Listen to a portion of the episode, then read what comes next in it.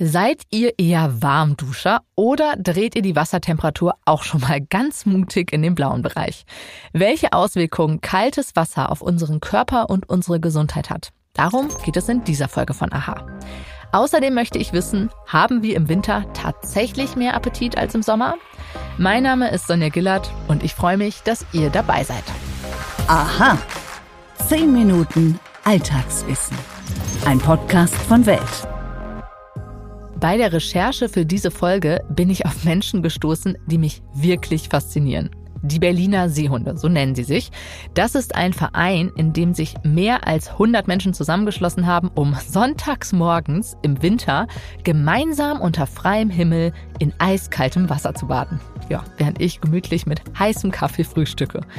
Sie gehen sogar dann ins Wasser, wenn es zugefroren ist, schlagen sich quasi eine Badestelle in einem See frei und steigen rein mit Badesachen und auf den Bildern sieht man auch häufig mit einer Mütze bekleidet.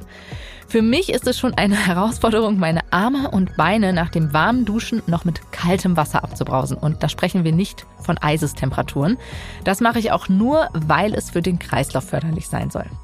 Wie sich kalte Duschen und im Extremfall Eisbaden auf den Körper auswirkt, das hat mein Kollege Martin Lindner aus dem Wissenschaftsressort recherchiert und mit ihm spreche ich jetzt darüber. Hallo Martin.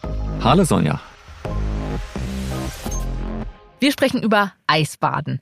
So, was ich mich direkt gefragt habe, kann man da vor lauter Kälteschock keinen Schaden nehmen, wenn man ins eiskalte Wasser steigt?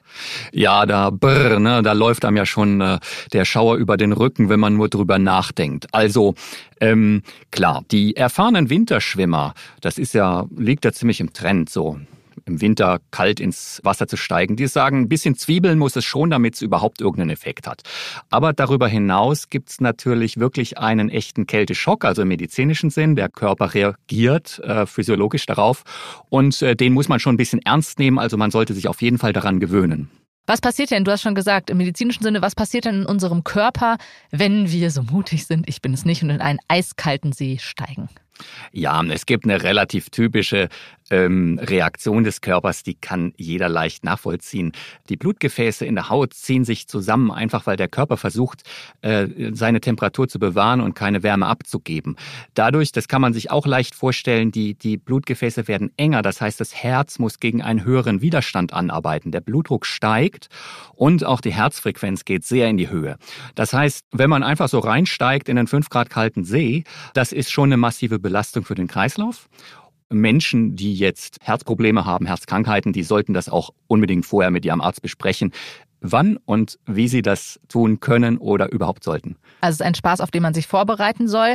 Manch einer macht es ja auch aus Hoffnung auf gesundheitliche Vorteile, dieses Eisbaden. Gibt es denn Studien, die nachweisen, dass Eisbaden tatsächlich solche gesundheitlichen Vorteile mit sich bringt oder sogar erfolgreich zur Therapie bestimmter Krankheiten eingesetzt werden kann? Das ist eine ganz spannende Frage. Es gibt viele Hinweise, dass das Eisbaden tatsächlich einiges Positives im Körper bewirkt. Was man zum Beispiel annimmt, ist, dass das Insulin, also das Hormon im Körper, das den Zuckerstoffwechsel reguliert, besser wirkt, wenn man sich wiederholten Kälte-Stimuli, sage ich jetzt mal, nicht unbedingt Schocks, aber Stimuli aussetzt. Mhm. Das kann natürlich bedeuten, dass ich langfristig ein geringeres Risiko zum Beispiel für Zuckerkrankheit, Diabetes habe oder auch für Herz-Kreislauf-Krankheiten. Studien, die jetzt wirklich Therapiestudien sind, wo mhm. man zwei große Gruppen miteinander vergleicht, bringt das bei den einen was und bei den anderen nicht. Die sind rar. Das sind kleine Studien, sehr interessante Studien, die zum Beispiel auch zeigen, dass es auf das Immunsystem stimulierend sein kann, die Stimmung hebt, zum Beispiel depressive Verstimmungen auch verschwinden lässt. Aber das ist eine faszinierende Diskussion äh, unter Experten und da wird es sicher auch meiner Meinung nach einiges bei rauskommen, aber definitive Beweise im Sinne von großen, kontrollierten klinischen Studien gibt es bisher nicht. Jetzt hast du schon gesagt, wenn man Herz-Kreislauf-Krankheiten hat, sollte man das doch besser mal mit seinem Arzt abklären, bevor man es wagt. Welche Temperatur sollte man denn grundsätzlich nicht unterschreiten beim Eisbaden und was gilt sonst noch zu beachten, damit man das gut übersteht? Also da möchte ich gern wieder auf die Erfahrung der routinierten Winterschwimmer, die es ja wirklich gibt, äh, in skandinavischen Ländern übrigens mhm. sehr viele, viel mehr als bei uns, auf die Erfahrung zurückgreifen, die sagen, am besten man sollte es peu à peu sich akklimatisieren.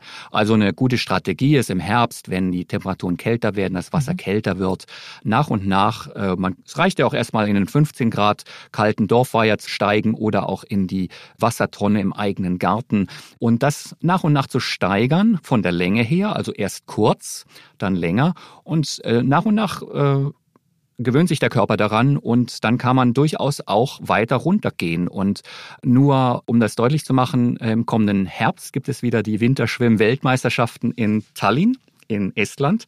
Da werden mehr als 2000 Teilnehmer erwartet. Die kämpfen da um die Medaillen. Und das Wasser wird da nahe 0 Grad sein. Das heißt, wer wirklich geübt ist und damit Erfahrung hat, der kann durchaus seine 50 Meter Delfin oder Brustschwimm oder Kraulschwimm im eiskalten Wasser machen.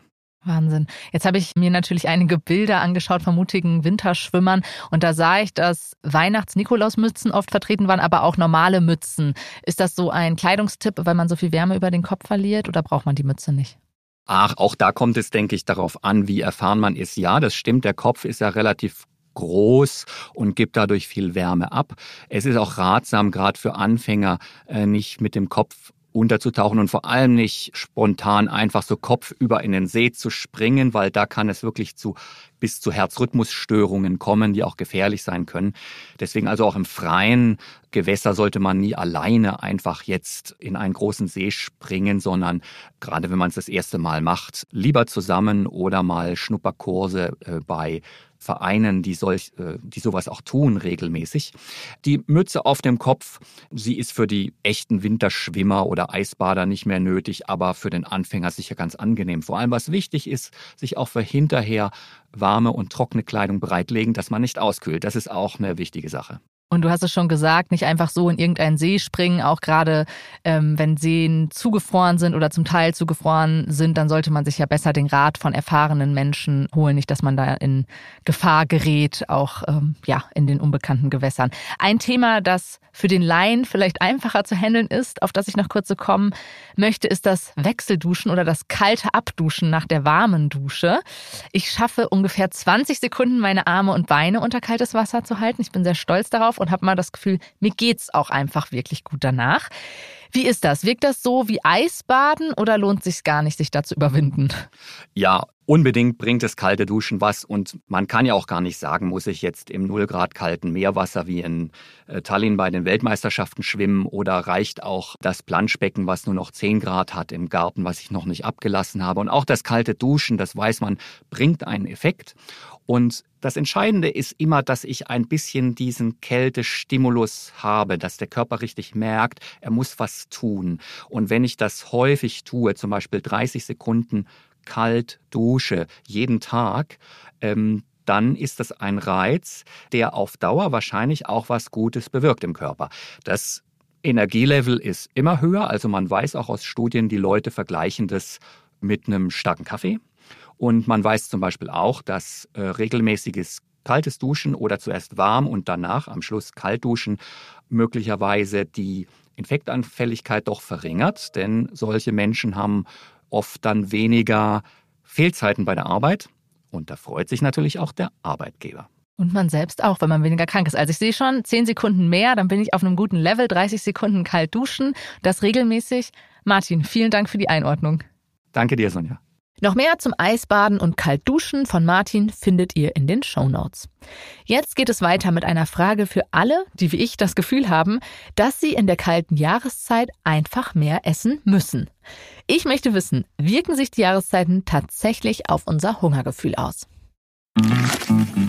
Um zu verstehen, was heute passiert, müssen wir wissen, was bisher geschah. Genau dafür gibt es unseren neuen Geschichtspodcast.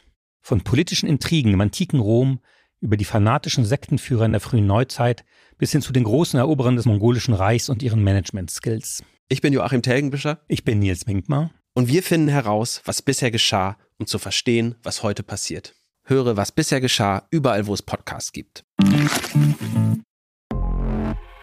Warum ist das so? Die kleine Alltagsfrage. Kennt ihr das auch? Im Sommer sehnt ihr euch nach einem leichten Salat und frischem Obst. Aber mit dem Einbruch des Herbstes könnt ihr damit nichts mehr anfangen und stattdessen steigt euer Appetit auf Deftiges, auf Suppen, auf Eintöpfe, auf Pasta, vielleicht sogar auf Knödel mit Kohl. Ähm, und wenn ihr Fleisch mögt, na, wie wäre es mit einem Braten? Okay, das ist vielleicht übertrieben, aber der Hunger auf Deftiges hat nach meiner Wahrnehmung sehr viel mit den Temperaturen und den Jahreszeiten zu tun. Und das ist tatsächlich kein Zufall. Denn die Jahreszeiten bzw. ihre Temperaturen und unterschiedliche Anzahl an Sonnenstunden haben auch Auswirkungen auf unser Hungergefühl. Das Konzept des Winterspecks, den sich Säugetiere vor allem vor dem Winterschlaf anfuttern, lässt sich in gewisser Weise auch auf uns Menschen übertragen. Als wir Menschen noch als Jäger und Sammler durch die Wälder streifen mussten, hatten wir nämlich dasselbe Problem wie die Tiere. In der kalten Jahreszeit gab es in der Natur weniger Nahrung. Gleichzeitig verbrauchen wir mehr Energie, um uns warm zu halten. An diesem Impuls hat sich bis heute nichts geändert. Trotz des Überangebots im Supermarkt und der Möglichkeit, zu jeder Jahreszeit alles Erdenkliche zu essen zu bekommen, signalisiert unser Körper uns im Winter, dass wir mehr Kohlenhydrate und Fette brauchen. Das wiederum erklärt den Wunsch nach deftigen Gerichten. Leider verbrauchen wir diese zusätzlichen Kalorien, die wir zu uns nehmen, bei der Jagd nach Lebensmitteln im Supermarkt und in der warmen Wohnung nicht.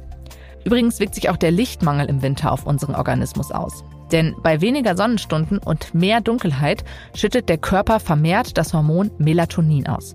Das sorgt wiederum dafür, dass wir mehr schlafen möchten. Und das wiederum sollten wir berücksichtigen, denn wer zu wenig schläft und übermüdet ist, der wird schneller hungrig und neigt sogar zu Heißhungerattacken. Wissenschaftler der Universität Tampere in Finnland haben übrigens in einer Untersuchung herausgefunden, dass die Menschen in Deutschland zum Ende der Sommerzeit tatsächlich am wenigsten wiegen. Wenn es draußen grauer und kälter wird, dann steigt die Gewichtskurve stetig an.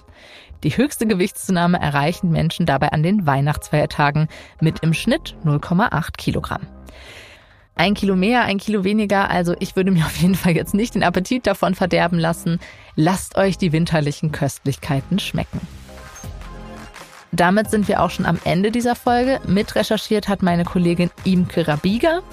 Imke und ich, wir freuen uns immer über eure Fragen an wissen.welt.de und natürlich über euer Feedback und Liebesbekundungen für diesen Podcast auf den Podcast-Plattformen. Bei Spotify findet ihr zu dieser Folge noch eine kleine Umfrage. Und zwar habt ihr im Winter mehr Hunger als im Sommer. Macht doch gerne mit, damit wir wissen, ob die These zu jahreszeitlichen Hungerschwankungen auch auf unsere Hörerinnen und Hörer zutrifft. Mein Name ist Sonja Gillard. Bis zum nächsten Mal.